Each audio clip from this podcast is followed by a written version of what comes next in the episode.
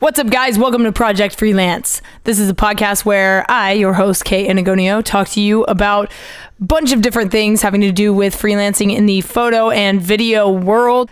But the Project Freelance podcast isn't strictly for filmmakers and photographers. It is for anyone that is trying to get out of their day job. This is for anyone who has a nine to five job who is sick of having to work for someone else's dream and you want to work for yourself. This is for those of you that are out there that strive to do more with your life because most of us are working for the weekend.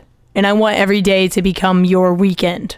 That's the kind of life I live, and I highly recommend that the rest of you live a similar lifestyle.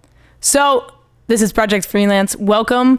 Before we get started, I wanted to introduce myself. My name is Kay. If you haven't listened to this podcast before, there are three episodes prior to this one. Go check them out. Go follow, subscribe, get all the informations from iTunes or Google Play or SoundCloud. I don't know what you're streaming this on, but it's available on all of those streaming sites. But please subscribe to the podcast, tune in weekly, and this is season one. So this is kind of an introduction to Project Freelance and to what I want this to become. You can follow me on social media at K Enagonio Photography. You can find all the links down below. And if you want to see more of my work, you can either go to my social media platforms or you can go to my website, kenagoniophotography.com and or youtube.com slash just the letter K. That's where I post my uh, fun little videos, my urban exploration videos, all of my personal projects go on my YouTube channel and or my Vimeo, and everything else goes on my website. So client work, everything goes on there. So initially, I kind of assumed that people that would listen to this podcast would have been already in their career photography and videography, but I also have to step back and remember that a lot of my viewers and followers and listeners are new to the world of photography and videography, you guys may have never even organized your desktop. And I I had a hard time deciding if I should start with this episode first or the next episode, which is going to be about how to organize your desktop, how to organize your files.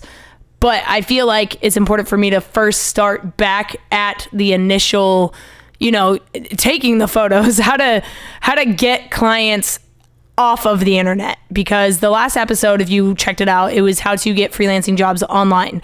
And this week I really wanted to talk about how to go about getting freelancing jobs face to face where you can't hide behind a keyboard, where you actually have to interact with another human being to make that connection that could potentially lead to the career making project for you.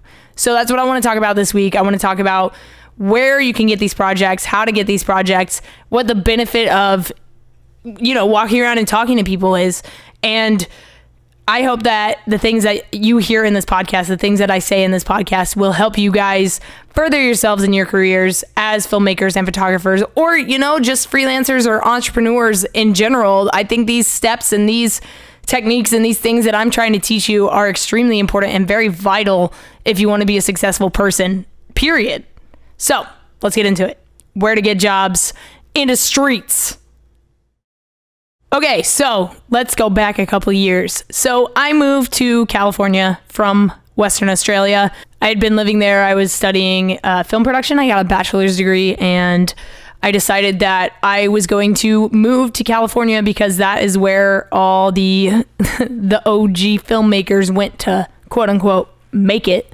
So I thought, hey, if they could do it, I could do it. So I left my dad in Australia and I moved to California where I didn't know a goddamn person.